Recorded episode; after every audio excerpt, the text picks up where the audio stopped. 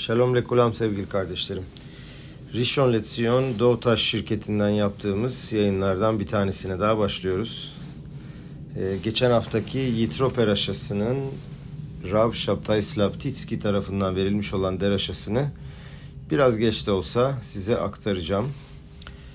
Ee, çok değerli yine her zamanki gibi içinde müthiş mesajlar olan özellikle kadınlarımızla Yahudi kadınlarının erdemiyle alakalı pırlanta değerinde bir deraşa. Umarım bunu size gerektiği gibi aktarabilirim. Başlayalım. 12 Şubat 2023, 21 Şevat 5783. Tavşin Pey Gimel. Amerikan başkanı ile karısı sokakta yürüyorlarmış. Birdenbire çöpleri toplayan bir kamyon görürler. Ve başkan karısının çöpü toplayan adama selam verdiğini görür. Ve sorar. Kim bu adam? Karısı der ki ya gençliğimde çıktığım bir adam. Hatta onunla evlenmeyi bile düşünmüştüm der. Wow der başkan. Bak görüyor musun der nasıl bir şeye layık oldun. Sen Amerikan başkanı ile evlendin. Karısı gülümseyerek şöyle der. Eğer ben o adam ile evlenseydim o Amerikan başkanı olurdu ve sen belki de bu çöp kamyonunda çalışan adam olurdun. Bu haftaki Peraşat Yitro'da, Peraşa'da Yitro'da Tora'nın verilişi anlatılıyor. Nasıl başlıyor? Şöyle. Daha doğrusu içindeki cümle nasıl? Umoshe Allah ela Elohim ve ikra ela Hashem min aar lemor kotomar lebet Yakov ve taged livne İsrail. Moşe Tanrı'ya çıktı. Tanrı dağdan ona seslenerek şöyle dedi. Yakov ailesine Bet Yakov tam olarak şöyle söyleyecek. Şöyle söyleyeceksin. Bene İsrail'e de anlatacaksın. Daha sonra işin sonunda Moşe Bene İsrail'e geldiği zaman ve yanu kol am yahda ve yumru kol aşer diberat Hashem nase ve nişma ve yaşev Moşe et divre am el Hashem. Halk bir ağızdan cevap verdi ve Tanrı'nın söylediği her şeyi yapacağız dediler. Ve Moşe halkın sözlerini Tanrı'ya geri getirdi. Midraş burada sorar kardeşlerim. Der ki niye böyle bir şey söylüyor? Kotomar le beyt Yakov ve taged livne İsrail. Biraz İbranice bilenler anlamışlardır. Enteresan bir şey burada. Bet Yakov'a diyor ki Tomar le Bet Yakov, Bet Yakov'a söyle ve sonra Taged lebne İsrail. Nedir bunlar? Diyor ki Midraş ve Rashi, Bet Yakov kadınlardır, Bene İsrail ise erkeklerdi. Peki niçin kadınlarla erkekler arasında bir ayrım yapmak gerekiyordu? Niçin Akadosh Baruch Moşe'ye tüm Bene İsrail'e konuş demedi? Başka türlü sormak gerekirse niçin kadınlar Bet Yakov olarak adlandırıyorlar? Erkekler ise Bne İsrail. Nedir bu iki tanım arasındaki değişiklik?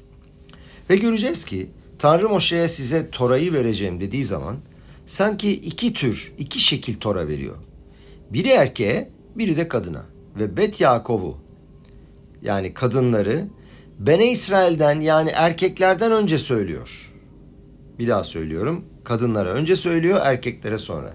Nedir ikisinin arasındaki fark ve nedir bu iki tür Tora? Gerçekten de erkekler ve kadınlar arasındaki bir fark nedir? Masehet Berahut'ta Gmara der ki Gdola aftaha sheiftiach hakadosh baruch hu lanashim yoter min aha nashim. Yani Tanrı'nın kadınlara vermiş olduğu sözler erkeklere vermiş olduğundan daha büyüktür. Daha büyük sözler vermiştir kadınlara yani. Gemara bu noktada Yeşayahu peygamberden bir cümleyi getirmektedir. Gerçekten de ne için olmuştur bu olay? Soruyor. Gemara der ki Rabbi Hiya Amar. Rabbi Hiya der ki Naşim bemay zahyen kadınlar nasıl buna layık oldular? Onlar bu ödülü layık almaya hak kazandılar. Almaya layık oldular. Çünkü çocuklarını humaş yani Tora'nın beş kitabını öğrenmek üzere sinagoglara getirirler. İkinci olarak kocalarını sinagoglara, bet knesetlere Tora öğrenmek için gönderirler. Ve üçüncü olarak kocaları bet midraştan yani Tora öğrenimi yapılan yerden gelene kadar onları beklerler ve daha sonra onlara orada ne öğrendiklerini sorarlar. Başka bir midraşta da aynı şeyi söylemektedir. Kadınlar önce belirtilmişlerdir çünkü çocuklarını sinagoglara Tora öğrenimi için göndermektedirler. Midraş başka enteresan bir şey daha söylemektedir. Tanrı şöyle der. Dünyayı yarattığım zaman Etz Adaat'tan yani iyi ve kötüyü bilme ağacından yememesi için adama emir verdim. Havva'ya ise bu talimat sonradan verildi ve maalesef biliyorsunuz olanlar oldu. Ve şimdi ilk olarak kadınlara söylüyorum ki onlar Tora'yı iptal etmesinler, ihlal etmesinler.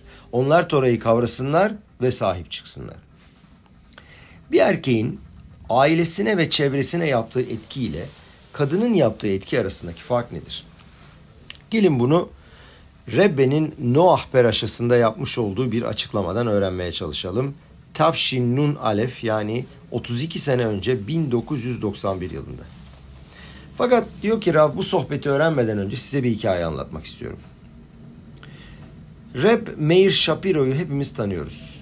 Daf Ayomi fikrini ortaya atan kimsedir. Daf Ayomi e, bildiğiniz gibi şeyin Gümara'nın Büyük Talmud'un hepsinin e, bölünerek bir sayfa haline getirilmiş halidir. Ve dünyanın neresine giderse gitsin herhangi bir sinagoga girdiği zaman bir Yahudi orada Daf Ayomi'yi bulacaktır. Yani dünyanın her yerinde aynı Daf Ayomi okunmaktadır. Ve Fransa'da yaşayan bir insan İsrail'e gelmiş olsa bile görecek ki aynı sayfa öğretiliyor. Veya İsrail'de yaşayan bir insan Belçika'ya giderse görecek ki aynı sayfa çalışılıyor. Ve bu şekilde öyle bir eğitim devam eder ki 7. senede 7 seneye bölünmüştür Gımara. 7 çarpı 365 yani. Siyum Aşşas yani Şas'ın, Talmud'un, Gümara'nın bitirilmesi onuruna büyük bir kutlama toplantısı yapılır. Reb Meir Shapiro ilk yaptığı yeşivada yani Yeşivat Lublin'de e, Yeşivat Lublin'de bir yeşiva kuruyor. Lublin'de bir yeşiva kuruyor. Peki neydi bu özelliği Yeşiva Lublin'in? O zamanlar herkes Yeşiva'da oturup öğrenirlerdi ama yemeklerini aynı şehirde başka evlerde yerlerdi. O yeşivalarda yatacak yer de yoktu. Her biri kendisine yatacak bir yer bulurdu. Reb Meir Shapiro bunu gördüğü zaman muazzam bir bina inşa etti. İçinde yatakhanesi, yemek odası, mutfağı, çamaşır makinesi her şey vardı. Bunun sayesinde gençler kafaları rahat bir şekilde sessizlikle çalışabileceklerdi. Ve bunun say ee, bir dakika bunu silelim. Fazladan bir cümle yazmışız. Bir keresinde birisi Reb Meir'e şöyle dedi. Sen nasıl bir mitzva yaptın ve nasıl bir zuhut oldu sende ki böyle bir şeye nail oldun? Senin sayende birçok talmit haham yetişti bu yeşivadan diyor ve senin sayende on binlerce kişi her gün Gemara öğreniyorlar. Reb Shapiro şöyle der. Bu der benim annemin benim değil annemin skutudur. Heh nasıl olur derler annem böyle bir şey nasıl layık olur sen bunu yaptığın zaman annen hayatta bile değildi. Anlatayım size der Reb.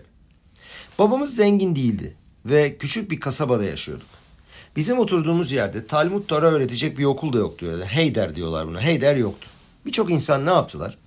Parası olanlar öğretmen getirdiler. Bu öğretmen onların evinde yattı ve tüm çocuklarını öğretti. Halbuki benim babam zengin değildi fakat benim Tora öğrenmemi çok istiyordu. Bütün kış boyunca ısıtmak için yakılacak olan odunun parasını biriktirdi. E, ısıtma fırınını çok az kullandı bütün kış ve parasını biriktirdi. Bunun parasıyla da bir öğretmeni aradı, iyi bir öğretmeni. Ve o öğretmen Pesah'tan sonra geleceğine söz verdi. O adam benim öğretmenim olacaktı. Pesah'tan üç gün sonra mutfağa bir girdim. Çok çok sevdiğim annem ağlıyordu. Niye ağlıyorsun anne dedim ne oldu? Bir yerini mi kestin? Bir şey mi oldu? Hayır oğlum bir hiçbir yerimi kesmedim. Her şey yolunda. Peki o halde niye ağlıyorsun anne? Oğlum babam bütün gün kış bütün kış para biriktirdi. Biz birlikte bu parayla çok iyi bir öğretmen tuttuk sana öğretebilmesi için ama Pesah'tan sonra geleceğine söz verdi. Fakat tam üç gün geçti ve henüz gelmedi. Ben küçüktüm. 7 veya 8 yaşındaydım ve anlamamıştım. Anneme dedim ki anne üzülme gelecek. Bugün gelmez yarın öbür gün nasıl olsa gelecek. Niye bu kadar ağlıyorsun? Hay hay hay benim sevgili oğlum. Torasız geçen bir günü geri getirmek mümkün değildir. Kutsal Tora öğrenilmemiş bir gün boşa geçmek demek, boşa geçmiş demektir. Yani o gün yok demektir. Wow. Annemin gözyaşları derin bir şekilde kalbime nüfuz etti. Ve birdenbire Tora'nın kutsiyetine, keduşasına yapıştım. Böylece Tora'ya inanılmaz bir bağlantım oluştu. Ve olgunlaştığımda, büyüdüğümde kendi kendime sordum. Acaba İsrail halkını nasıl onurlandırabilirim? Nasıl ona kavod verebilirim? Adam bir gün Tora öğrenmediği zaman bunu nasıl his, bunu hisseder ama kimisi de diyebilir ki bugün öğrenmedim ne fark eder yarın öğreneyim.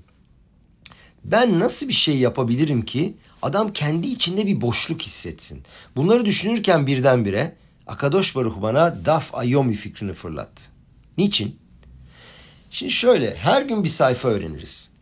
Eğer ben bir gün gelmediysem, sinagoga gidemedim veya tembellik yaptım, yatakta yattım veya öğrenmeden evvel direkt işe gittiysem ertesi gün o boşluğu deli gibi hissederim çünkü o günkü sayfayı öğrenmedim. Ertesi gün sanki bölümün ortasından girmiş gibi olacağım. Sanki bir şeyleri kaybetmiş gibiyim. Ve bu yüzden gençlerin bir takım yerlere yemek aramak için koşuşturmaları ve kalacak yer aramış olmaları çok vakit kaybettikleri fikrini bende oluşturdu. Ve bütün bu düşüncelerin ışığında Yeşivat Lublin'i kurma fikri aklıma geldi. Lublin şehrinde öyle bir bina inşa etmek lazım ki dedim. Orada gençler oturacaklar, uyuyabilecekler, öğrenebilecekler, yemek yiyebilecekler ve bütün ihtiyaçlarını giderip her şeyi orada yapabilecekler. İşte bu fikir kardeşlerim Meir Shapiro'nun annesi sayesinde geldi. Ve bakın bu anne dünyayı nasıl değiştirebildi ve parmak izini nasıl da bu dünyaya bıraktı. Ve şimdi Rebbe'nin Noah Peraşası'nda 1991 yılında neler anlattığına gelin geri dönelim. Erkeğe kıyasla kadında hiçbir dezavantaj olmadığı gibi tam tersine onun yaptığı faaliyetlerde erkeğin faaliyetlerine göre daha büyük avantajlar ve çok yüksek değerler vardır. Niçin? Gemara'da yazar. İş darko lihvoş. Erkeğin işi fethetmektir. Biliyoruz ki erkek daha çok fetih yapmak, etki etmek ve bulunduğu yerde bir takım şeyleri kontrol altına almak, onun üstüne böyle bir çıkmak ister. Onun etkisi dışsaldır, harici bir etkidir. Konuşur, fetheder, kontrol altına alır. Bütün bunlar harici etkilerdir. Rebbe der ki bu mabuldan önce yapılan çalışmalardı. Fakat buna karşılık kadının yolu fethetmek değildir. Kadın içsel, batıni bir şekilde faaliyet gösterir. Ve hepimiz bu konsepti biliriz. Kol kvoda bat melech pnima. Yani kralın kızı, kadın, onun etkisi her zaman içe dönüktür. Nasıl etki eder? Saygıyla eder, düzgün bir şekilde, nazik, yol yordan bilir, sakin, sükunetle eder. Böyle bir şekilde yapar ki etkilenen kişi üstünde böyle bir kontrol altına alınma veya baskı duygusu hissedilmez. Etkilenen kişi üstündeki etkiyi kendi isteğiyle kabul eder. Kendisi tek başına sanki bu etkiyi almak ister. Başkasından gelen bir baskıyla değil. Kadının etkisi çok daha derin nüfuz eder. Çünkü onun etkisi saygı, onur ve sükunetle canlı bir örnek sayesinde karşısındakine geçer. Meir Shapiro'nun annesi ona Tora'nın değeriyle alakalı çok uzun söylemlerde, deraşalarda bulunmadı. Fakat kadının gözyaşları oğlunun üstünde muazzam etkili oldu. Bağlatanya'nın söylediği gibi Meaba kibalti hayut belilmot hoşem mişpat. Hoşem mişpat Şulhan Aruh'taki para ile ilgili kanunlardır. Yani dedi ki Balatanya, babamdan para ile ilgili kanunları öğrenmek için istek ve motivasyon aldım. Mi'ima kibalti ruah kodeş. Annemden ise ileriyi görme ve vizyon kabiliyetimi aldım. Yani keduşa ve ruahı annemden aldım. Gelin şimdi biraz olaylara daha derinden bakalım. Bu erkeğin ve kadının arkasında bakalım neler gizleniyor. Avot de Rabbi Natan Midraş'ında yazılı olduğuna göre Tanrı Adam Arishon'u yarattığı zaman ön ve arka olarak yarattı. Yani teyilimde yazılı olduğuna göre Ahor ve Kedem Tsaratani ön ve arka olarak beni biçimlendirdin. Teyilim 139'da geçiyor bu pasuk. Pasuk 5. Gmara Massehet Berachot'ta şöyle yazar. Du partsufim bara kadosh baruhu be adam arishon. Tanrı Adam Arishon'u iki suratlı olarak yarattı. Bu demektir ki Şenemar, Ahor ve Kedem Tsaratani. Peki ne demek oluyor bu? Gelin biraz inceleyelim. Biliyoruz ki Akadosh Baruhu kaburga kemiğini aldı yani tsela. İnsanın vücut tsela'nın insanın vücudundan, insanın vücudunun kaburgasından bir parça olduğu bilinir genel olarak. Ama herkes biliyor ki Lashon Kodeş'te kutsal lisanda tsela'nın başka bir anlamı daha var. Tsela tsad demek aynı zamanda. Yan, kenar demek. Ve tsela mişkan yani meşulaş şavet slaot. E, İbranice'de meşulaş şavet slaot eşkenar üçgen demek. Yani Tsela kenar gibi geçiyor. Dolayısıyla Tanrı erkek ve kadını yarattığı zaman kadını erkeğin kaburgasından yani kaburga kemiğinden tsela'dan aldı dendiği zaman bunun manası şudur. İlk yaratıldıkları zaman iki insan birbirine yapışık durumdaydılar. Bir kenarda erkek suratı, diğer tarafta da kadın suratı mevcut. Ve sonunda kadın sonra Tanrı dedi ki Lotov le adam leot levado. Adamın yalnız kalması iyi değil. Onlar tek bir mitsiyuttu, tek bir gerçeklikti. Hani Siyam'da olan yapışık ikizler gibi iki ayrı kişiler değillerdi. İşehad. Nasıl ki bir adamın sol eli ve sağ eli varsa bunlar birse, bu şekilde kadın ve erkek de o vücut içinde aslında tekti. Tanrı adam arışonu kadın ve erkek olarak birlikte yarattığı zaman gerçek bir birlik vardı. Her birisi diğerini hissediyordu. Her biri ötekine yapışıktı. Diğeriyle birlikte yaşadığını hissediyordu. Ve Tanrı Loto ve Yod Adam Levado dedikten sonra kadın ve erkek oldukları doğruydu ama aslında birdiler. Ne yaptı Tanrı? Onların arasını ayırdı. Nedir bu ahor ve kedem, ön ve arka olayı? Rav Yitzhak Kingsburg'dan muazzam enteresan bir fikir duyduğunu söylüyor Rav Şaptay. Diyor ki insanın ruhunda, nefeşinde ahor ve kedem ne anlama geliyor? Bunu biraz psikolojik olarak da anlatıyor. Bunu bir anlayalım. Diyor ki kendi özümüzde, esasımızda nasıl bir ön ve arka konseptimiz var? Kedem bilinçli kısmımızı temsil eder diyor. Ön taraf, bilinçli kısmımız.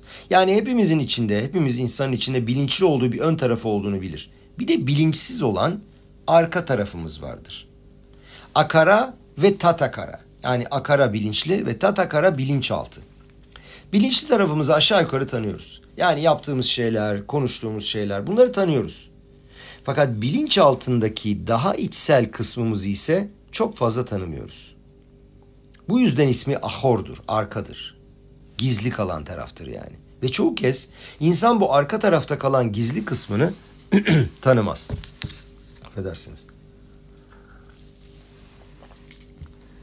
Bazen bir takım şeyler yaparız. Fakat bunun arkasında bende düzenli, oturmuş, düzelmiş olmayan bir takım şeyler olduğunun bilincinde değilizdir. Ve aslında bu eylemi yapmaya bu sebep olmaktadır. Birçok kez bir şey yaparız ve birden şaşırıp kendimize sorarız. Ya ben bunu nasıl olur da söyledim? Nasıl olur da bunu yaptım? Bunu yaparken kafamda ne geçti? Çok kez bir şeyler söyleriz ve yanımızdaki bizi uyarır. Ne biçim konuşuyorsun der. Sonra biz deriz bunu ben mi söyledim? Hayır ben böyle bir şey söylemedim ki deriz. Kafamızda belirli aslında hiç de istemediğimiz bazı duygular ve düşüncelerin fırlatılmasına, bize gelmemiz gelmesine ve kendi kendimize bunların bizde olmasına çok şaşırırız. Ve bunlar hiç tanımadığımız misafirler olarak gelirler ve bizi etkilerler. Adamın içinde gerçekleşen, bilincin iki ayrı kısmı olan ruhsal bir süreçtir bu. Bilinçli ve bilinçsizi ayırt etmek, bilinç ile bilinç altı veya bilinç üstü arasındaki ayrım. Rav Nesim Eşkenazi bir kere demişti ki bana e, bilinçli olarak yaptığımız şey beynin yüzde üçü veya beşidir. Maalesef maalesef demeyelim e, insanın yapısı bu. Bilmeden yani beynimizin kendinden attığı şeyler yüzde doksan yedidir. Muazzam bir farktan bahsediyoruz. Bunu şöyle de anlayabiliriz. Ben ara ara bunu tespit ediyorum özellikle dua ederken veya bir şey yaparken bir şeye konsantre olmak istersiniz. Tamam dersiniz buna konsantre olacağım bunu okuyacağım. Ama birdenbire kafanıza öyle şeyler gelir ki ve bu hiç zaten kontrolünüz altında değildir. Dikkat edin siz de göreceksiniz. E, çünkü bu kafadaki düşüncelerin de çok hızlı hareket etmesinden de oluşuyor. Ama aynı zamanda da bilinç altından bazı şeyler öyle bir çıkıyor ki herhalde bu reenkarnasyonun da ispatıdır sanıyorum. E, bizim farkında olmadan beynimize gelen dünya kadar düşünce var ve anlaşıldığı kadarıyla buradan da hareketlerimizin birçoğu epey bir kısmı bilinçli olarak olmuyor ve bunu biz de bilmiyoruz nereden geldiğini. Fakat diyor ki Rav bizim işimiz bu ikisinin birlikte buluşmasını sağlamak. Yani hem kadınlarda aslında hem de erkeklerde bilinç ve bilinçaltı vardır. Fakat erkeğin bilinçli kısmına daha güçlü, kuvvetli bir bağlantısı vardır. Onda faal olan kısım daha çok bilinçli kısmıdır. Kadın ise genellikle bilinçaltına daha çok bağlıdır. Ve bazen onu açmak ve içindeki şeyleri ortaya çıkarmak, görmek, masanın üstüne koymak ister kadın. Bir hikaye anlatıyor Rav. Diyor ki belli bir zaman önce bize bir çift geldi. Çok şirin bir erkek ve kadın. Fakat biraz shalom bayit problemleri vardı. Geçinme sıkıntıları vardı. Böyle durumlarda diyor genellikle önce kadınla sonra erkekle konuşur. Sonra da ne yapacağımıza karar veririz. Kadın şöyle der. Kocam eve geliyor. Benimle birlikte oturup açılıp konuşacağına, bana anlatacağına, gerçi hani bazen bunu yapıyor ee, ama çoğu zaman koltuğuna oturuyor, bir kitap alıyor ve okumaya başlıyor. Ben de onun yanına oturuyorum ve ona soruyorum. Bugün neler oldu? Neler öğrendin? İşte neler geçti başından diye. Bu soruları duyunca bana döner, birkaç kelime söyler ve sonra okumasına devam eder. Ben bir daha denerim sormaya ve o tekrar kitabına döner ve der ki kadın bu beni çıldırtıyor. Bu anlattıklarındaki detaylardan bir tanesiydi. Daha sonra kocasıyla sohbet ettik. Bakın kocası ne söyledi. Ya eve geliyorum. İşimde acayip zor şeyler başıma geldi. Ve ben eve geldiğimde kendi mağarama girip sessizlik istiyorum, huzur istiyorum. Anirotse şeket, şeket. Ve akşam eve geliyorum. Açıyorum kitabımı, tam okumaya başlayacağım. Sessizlik istiyorum. Başlıyor karım gelmeye. Özellikle de özellikle soruyor bana. Bir sürü soru. Ne yaptın? Ne yapmadın? Ne öğrendin? Nedir bu suratın? Moralin niye bozuk? Kafama böyle çekiçle vuruyor da vuruyor. Ya biraz huzur ver bana kadın diyorum. Biz onlara ne izah ettik? Diyor Rav bu çifte. Kadının doğasında bir problem olduğu zaman dışarı çıkarması gerekir. Çünkü onda da problem vardır. Hepimizde olduğu gibi. Ve gelir içindeki her şeyi dışarı döker. Her şeyi anlatır. Ve karşısındakinin de onu dinlemesini ister. Problemi olsa ve onu çözmüş olsa bile. Bir örnek verelim. Mesela evde elektrik kısa devre yapmış, sigorta atmış olsa veya lavabo tıkanmış olsa kocasına şöyle söyler akşam. Sorma der lavabo tıkandı. Adam der ki aman hemen gideyim tamirci çağırayım. Ne yani ben yapamaz mıyım der kadın. Ben çağırdım zaten tamirciyi. E peki gelmedi mi? Hayır geldi. Peki tamir etmedi mi? Etti tabii. Kim dedi tamir etmedi diye. E peki o zaman problem ne? Diye sorar. O çok anlayışlı olan kocası. Halbuki kadın kocasını işin içine dahil etmek istiyor. Onunla paylaşmak istiyor. Ve ayule basar ehad yani kadın onunla paylaşıp hani o ayrılmadan evvel Akadosh Baruhu kadınla erkeği ayrılmadan evvel olduğu gibi bir olmak istiyor. Birleşmek istiyor tamamıyla. Kadın onda oturan bilinç altındakini dışarı çıkarmak istiyor. Kocası ise tam tersine. O bundan kaçmak istiyor. Bilinç altından kaçmak istiyor. Dolayısıyla Rebbe'nin dediği gibi kadının amacı fethetmek değil. Senin bilincini kontrol altına almak istemiyor aslında. İçsel, dahili bir şekilde sana etki etmek istiyor. Bilinç altına etmek için. Onun olayları halletme ve yaklaşım biçimi duygularla ve deneyimlerle ve sevgi yoluyla karşısındakini özümsemek, anlamak, absorbe etmek, iyice anlamak. Tolne Rebbesi'nin annesi için yazmış olduğu espeti. Espet bu vefat edenlerin arkasından yapılan övgü konuşmasıdır. Şu espedi okudum diyor Rav ve fevkalade kelimeler söyledi diyor. Neler söylemiş gelin bakalım birlikte. Annemden ne öğrendim? Babamdan ne öğrendim? Babamdan Tora, Gımara öğrendim. Tora'yı nasıl anlayacağımı babamdan öğrendim. Gemara sözcüklerini nasıl inceleyip anlayabileceğimi öğrendim. Gımara çok derin ve komplikedir. Baba bana neyi yapıp neyi yapamayacağımı, neyin izinli, neyin yasak olduğunu bana öğretti. Şma beni musar aviha. Oğlum, babanın anlatacağı etki ve ahlaki kuralları anla. Peki ya annemden ne tür bir Tora aldım? Annem Tora'nın sadece Tora ve mitzvaları uygulamak olmadığını kafama kazıdı. Yahudiliğin büyük bir deneyim olduğunu anlattı. Yahudiliğin yaşayan ve nefes alan bir şey olduğunu izah etti. Yahudiliğin bir tadı, harika bir parfüm gibi kokusu olduğunu öğretti. Konuşmadan mitzvaları uygulamanın sıcaklığını ve sevgisini bana aşıladı. Anne bana Tanrı'nın varlığını ve onun nazik elinin hep benim omuzlarımın üzerinde olduğunu hissetmemi öğretti. Babam bana şabat kurallarını anlattı fakat annem şabattaki keduşayı ve güzelliği aşıladı. Şabatta olan huzur ve keyfi aşıladı. Wow! Her kelime bir ateş kardeşlerim. Şimdi enteresan bir şey daha anlayalım.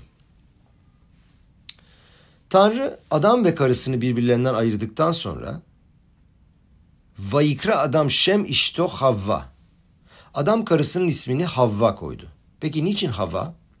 Tora der ki İ hayta em kol hay.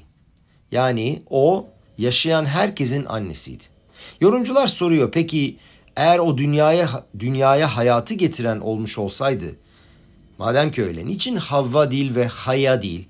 Biliyorsunuz hayim hayat demek haya yaşayan. Niye haya değil de Havva? İkisinin arasında bir tek yud ve vav var. Havva het e, vav hey öbürü ise het yud hey diye yazılır.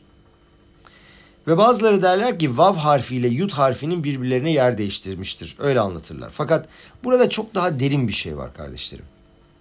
Kadının faaliyeti havaya yani deneyimlerdir, yaşanmışlıklardır. Em kolhay sadece fiziksel olarak ona tüm hayatı veren anlamına gelmiyor. Aynı zamanda hayattaki deneyimleri de ona veriyor. Sıcaklığı, sevgiyi, duygusallığı, hissiyatı, asaleti, kibarlığı. Yani kol kvoda bat meleh pnima dediğimiz vakit kendi içinden çıkarıp başkasının içine zerk ediyor, kazıyor, işliyor. O senin hayatına bir anlam katıyor. O senin hayatına yön veriyor. Başta sormuştuk niçin kadınlara Bet Yakov ismi veriliyor diye. Bayit biliyorsunuz ev demektir. Ama bayit daire değildir, dira değildir. Oturulan yer değildir. İngilizce'de home ve house kelimeleri vardır bilirsiniz. Peki evleri olmayan, oturacak yerleri olmayan kişiye ne denir? Homeless. Yani onlardan eksik olan, onlarda eksik olan dira daire değil, evdir, bayittir. Yani sevgidir. Kadın sıcaklık, sevgi ve hissiyat anlamına gelen evi verirler. Bayit'i verirler. Yani akereta bayit dediğimiz vakit e, Eşet Hail'de bayit evdir. Sadece oturulan yer değildir. Sıcaklık, sevgi, kıyafetler bundan çok daha fazlasıdır. Annenin etraf şey ailenin etrafındaki tüm havadır. Oturulacak olan binayı ellerinizle inşa edersiniz ama bayiti kalbinizde inşa edersiniz. Bayit bizim hikayemizin başladığı yerdir. Orada yaratılmaya, köklerimizi ekmeye ve yaşamaya başladık. Bayit'te başladık ama Dira'da değil dikkat edin. Kohen Gadol'un Yom Kipur günü söylemiş olduğu viduyda ne duyarız? Ani u beyti der. Kimdir beyti? Evim. Ev olarak neyi tanımlar o? Beyto yani karısının ismini Beyto olarak koyar. İşto eşittir Beyto. Yani karısına o benim evimdir diyor. Dolayısıyla kadınlar bayit olarak çağrılırlar. Yakov nedir peki? Yakov, Yakov Avinu'nun ilk ismidir. Yakov aslında Ekev yani Ayn, Kuf, Bet, topuktur. Kişinin üstünde ayakta durmuş olduğu temel noktadır. Evde çocuğun Yahudi olup olmadığını tespit eden, koveya eden, fikse eden annedir. Olayın temelini, özünü veren kişidir. Tüm hayatı boyunca üzerinde duracağı temeli ona annesi verir. O yüzden annenin ismi Beyt Yakov olarak verilir. Çünkü o köktür, şoreştir, basistir. Peki erkekler nasıl adlandırılır? Bne İsrail. İsrail Yakup Abinu'nun ek olarak verilen ismidir. O yapmış olduğu savaş yüzünden. Melekle savaş etmiş ve onu mağlup etmiştir. Bunun üzerine onun üzerine ona İsrail ismi konmuştur. Ve Sarita imelokim ve tuhal. Abal ikar inyano lifol bayeladim eta İsrail eta li roş. Yani kocanın esas işi çocuklara o başı İsrail'i vurgulamaktır ve anlayış, bilgelik, çocuğun resmi, fotoğrafı, dış görüntüsü, özü esası değil. evet ne demiştik? Baba resmi verir, fotoğrafı, dış görüntüyü verir fakat özü ve esasını annesi söyler. Dolayısıyla çocuğun Yahudi olup olmadığını annesi fikse eder. Tsiyur o dış görüntü, resim yani Kohen mi, Levi mi, İsrail mi olacağı babaya göre tespit edilir. Admor Azake'nin iki tane daha abisi vardı. Ve bir keresinde annesine sordular. Dediler ki nasıl böyle çok özel çocuklara layık oldun? Annesi enteresan bir hikaye anlattı. Hep çocuklarına ders öğreten öğretmenin nasıl öğrettiğine dikkat edermiş ve hep onları seyredermiş. bir keresinde öğretmenin onlara coşku ve sıcaklıkla öğretmeyi kestiğini görmüş. Hani öylesine öğretiyormuş. Ve anne bir şeyler olduğunu hissetmiş. Öğretmenin yanına gitmiş ve demiş ki sende bir şeyler var demiş. Hissettim. Lütfen bana ne olduğunu anlat. Benim çocuklarıma daha sıcaklıkla ve coşkuyla öğretmeni istiyorum demiş. Söyleyeyim demiş sana öğretmen. Senin kocan bir keresinde geldi ve sana hediye olarak bir palto satın aldı. Karım senin paltonu gördü ve bana dedi ki niçin şimdiye kadar bana hiç palto almadın? Ve inanın ki eşimin üzülmesi beni çok üzdü. Çünkü onlar çok birleşmiş bir bir çiftti. Annesi hemen gidip paltosunu aldı ve onu alıp karısına götürmesi için onu zorladı. O istememesine rağmen onu zorladı. Annesi dedi ki işte bunun sayesinde dedi böyle çocuklarımın olmasına layık oldum. Peki diyor ki Rab burada bir soru sormak istiyorum. İyilikseverlik yapan herkes böyle çocuklara layık olur mu? Fakat buradaki nokta öğretmene yapmış olduğu iyilikseverlik değil. Ona vermiş sedaka sayesinde değil. Coşku ve sıcaklık olmadan Tora öğrenimi yapıldığını fark etti. Coşku olmadan, sıcaklık olmadan yapılmış olan Tora öğrenimi değerini kaybeder. Ruhani sıcaklık, keduşa ve coşku Tanrı katında o bütün paltolardan daha fazlasını değer. Dolayısıyla kadın öğretmenin moralinin iyi olması için efor sarf etti. Moral iyi olsun ki Tora'nın o noktasını, önemini, değerini çocuklara gerektiği gibi anlatabilsin ve öğretebilsin. Dolayısıyla burada başka bir şey daha öğrenebiliriz. Midraş der ki Kotomar lebet Yakov eylu anaşim erkeklere yani de, e, lebet Yakov eylu anaşim pardon kadınlara bet Yakov'a de ki de Omer Akadosh Baruhu emor laem raşey dvarim şeem yeholot lişmoa yani Bet Yakov'a Tanrı dedi ki onların duyabileceği raşey devarimi söyle. Ve tagidle bne İsrail elu ha hanaşim erkeklere de ki dedi. Emor laem dikdukey dvarim şeem yeholim lişmoa. Bene İsrail'de ki dikdukey dvarimi erkekler söylesin. Şimdi bu iki tane konuyu bir açalım. Raşey dvarim nedir? Dikdukey dvarim nedir? Raşey dvarim baştır, kurallardır, önemli noktalardır kadına onun algılayabileceği şeyleri söylemek lazım. Yani olayın ruhunu anlatmak lazım. Yahudilikteki kutsiyeti, güzelliği, cazibeyi, hen derler. Hen aynı zamanda bizde e, Ladino'da da geçer. Hen. Heni var bu insanın der. Hani bir cazibesi, güzelliği, hoşluğu var. Tadı var. O fevkalade kokuyu var. Raşey Divarin bunlardır ve kadınlar bu tip şeyleri kavrayabilirler. Bunları iyi absorbe ederler. Fakat erkekler belki de bu tip şeyleri bu kadar çabuk kavrayamazlar. Dikdukey varim nedir? Kuralların detaylarını ve kanunlarını erkeklere anlatabilirsin ama neşamayı, ruhu kadına ver. Dolayısıyla cümlede bunun ne kadar da kesin bir dille ifade edildiğini anlayabiliriz. Hepimizin tanıdığı bir pasuk. Şma beni musar aviha ve al titoş torat imeha. İngilizcesini de okuyayım bunun. Sefarya'dan çıkardım. My son, heed the discipline of your father and do not forsake the instruction of your mother. Oğlum babanın terbiyesine kulak ver. Yani babanın sana vermiş olduğu ahlaki kurallara e, kulak ver, onları dinle. Annenin öğüdünü ise bırakma, terk etme. Tişma ne demektir? Babada şma beni Musa Raviha yazıyor. Tişma. Duy. Onun söylediğini işit. Bunu kulaklarında anlarsın, kavrarsın. Onu anlarsın. O sana bu ahlaki kuralları verir. Kadında ise diyor ki altitoş torati meha. Ne demek altitoş? Hani sanki başlangıçta ona öğretmen gerekir diye anlaşılıyor. Fakat doğrusu anne çocukların bunu kafasına kazıyor. Nüfuz ediyor ve öyle bir nüfuz ettiriyor ki sanki anne bunu söylemiyor o kendisi kendi kendine bunu alıp içselleştiriyor. Dolayısıyla altitoş onu bırakma, terk etme. O zaten senin içinde var. Bu senin içinde mevcut olan Tora'yı kabul edip öğrenmen ve uygulaman lazım der. Rebbe'nin dediği gibi fetih yoluyla, baskı yoluyla değil. Dolayısıyla Yahudilikte her ikisinin de eğitimi gereklidir. Yani hem erkeğin hem de kadının kısmı anlatılmalıdır. Gelin daha enteresan bir şey anlayalım. Sever Tora'yı nasıl yazarız? bir deri parşömen vardır hayvan derisinden. Onun üzerine de harfleri yazarız. Her Yahudinin kendisi de hahamlarımızın dediği gibi herkes birer sefertoradır. Çocuklarımızı eğittiğimiz vakit onlardan yaşayan sefertoralar oluştururuz. Ot, kelimesi yani alef, vav, taf kelimesinin gematria değeri nedir? Ot kelime demek. 407. Peki klaf yani parşömen kelimesinin gematriyası nedir? Klaf, kuf, lamet, pey o da 210. Beraber ne yapıyor? 617. Bakın enteresan bir şey görelim. İş ve işa kelimelerini alalım. Erkek ve kadın. İş ve işanın da toplam gematriyası aynen 617. Çünkü sadece kadın ve erkeğin bu harika kombinasyonu sayesinde yu lebasar ehad tek bir vücut haline gelebiliriz.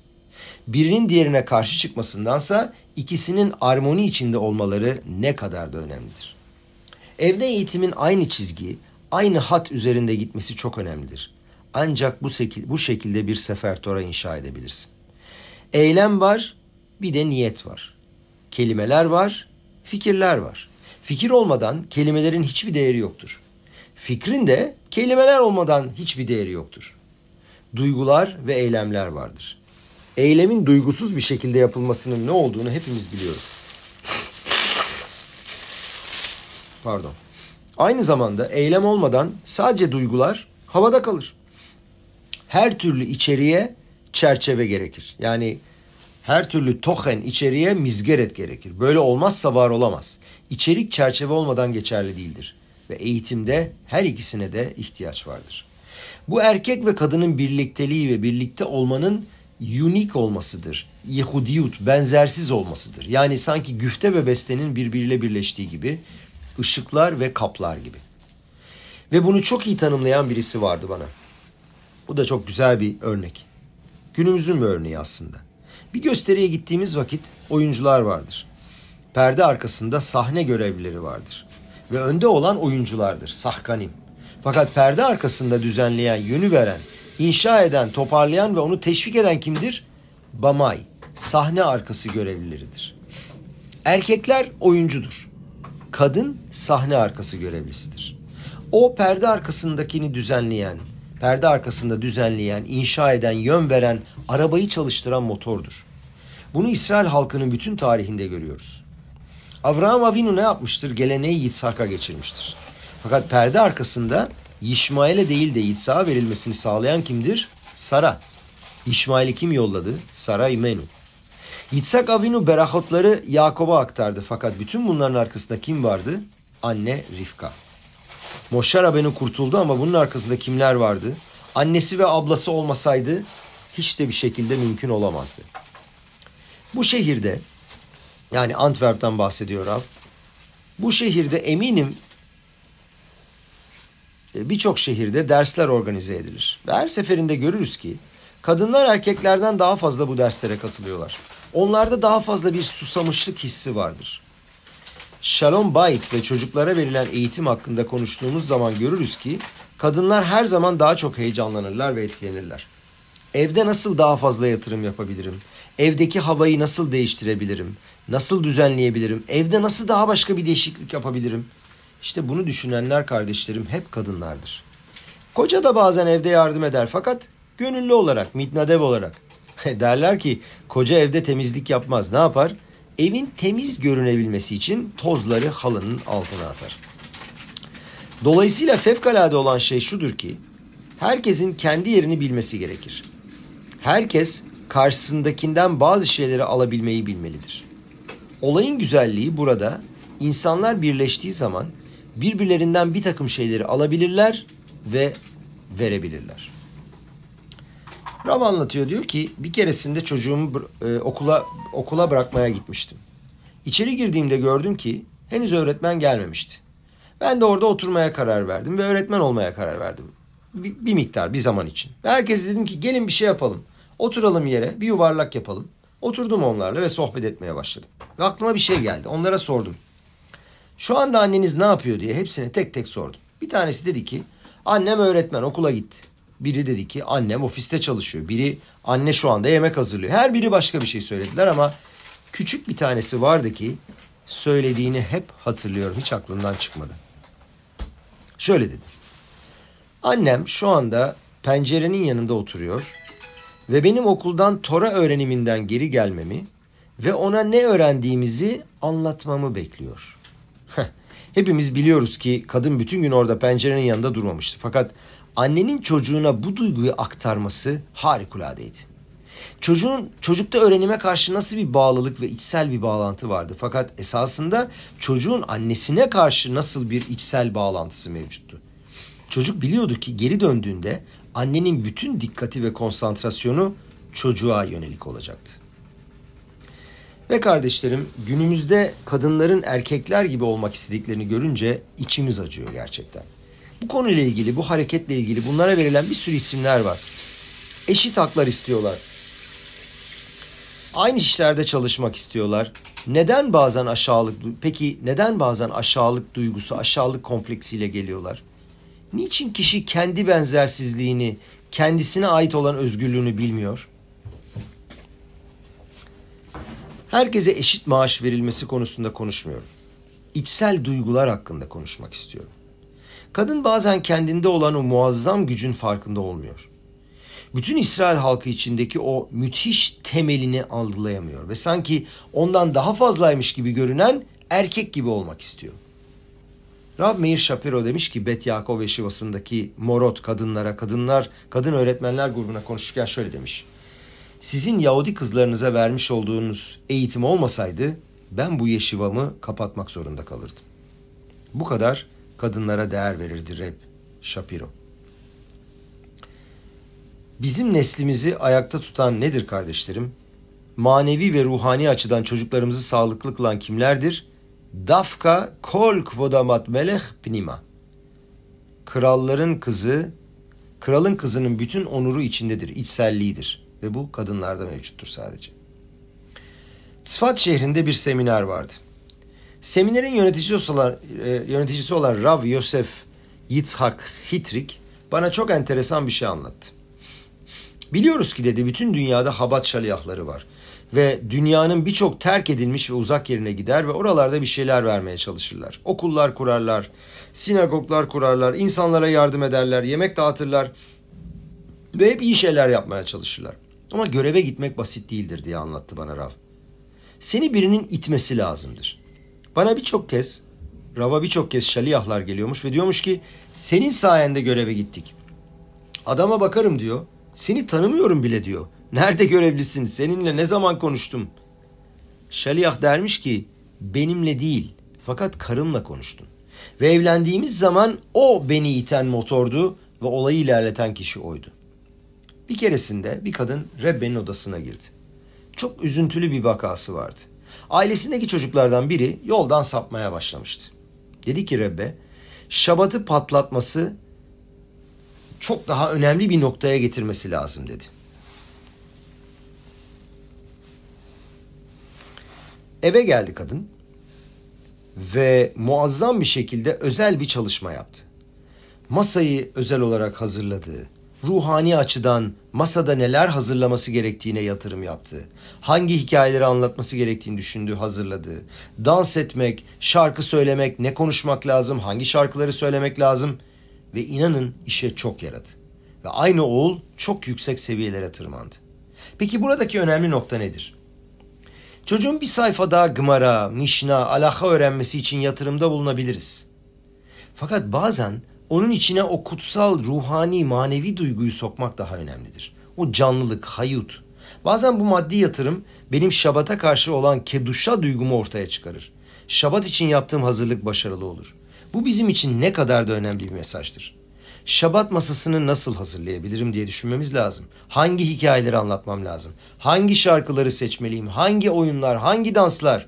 Sanki bir proje hazırlayan adam gibi. Çünkü kardeşlerim bu komple bir projedir. Ben şimdi oğlumun ve kızımın projesini inşa etmeye başlıyorum. Şabat'ın bizim için gerçekten önemli olduğunu hissetmek ve onu hissedebilmek. İşte bu bizim muazzam gücümüzdür. Midraş der ki Bishut nashim tzitkaniyot sheayu beoto ador nigalu İsrail mimitzraim.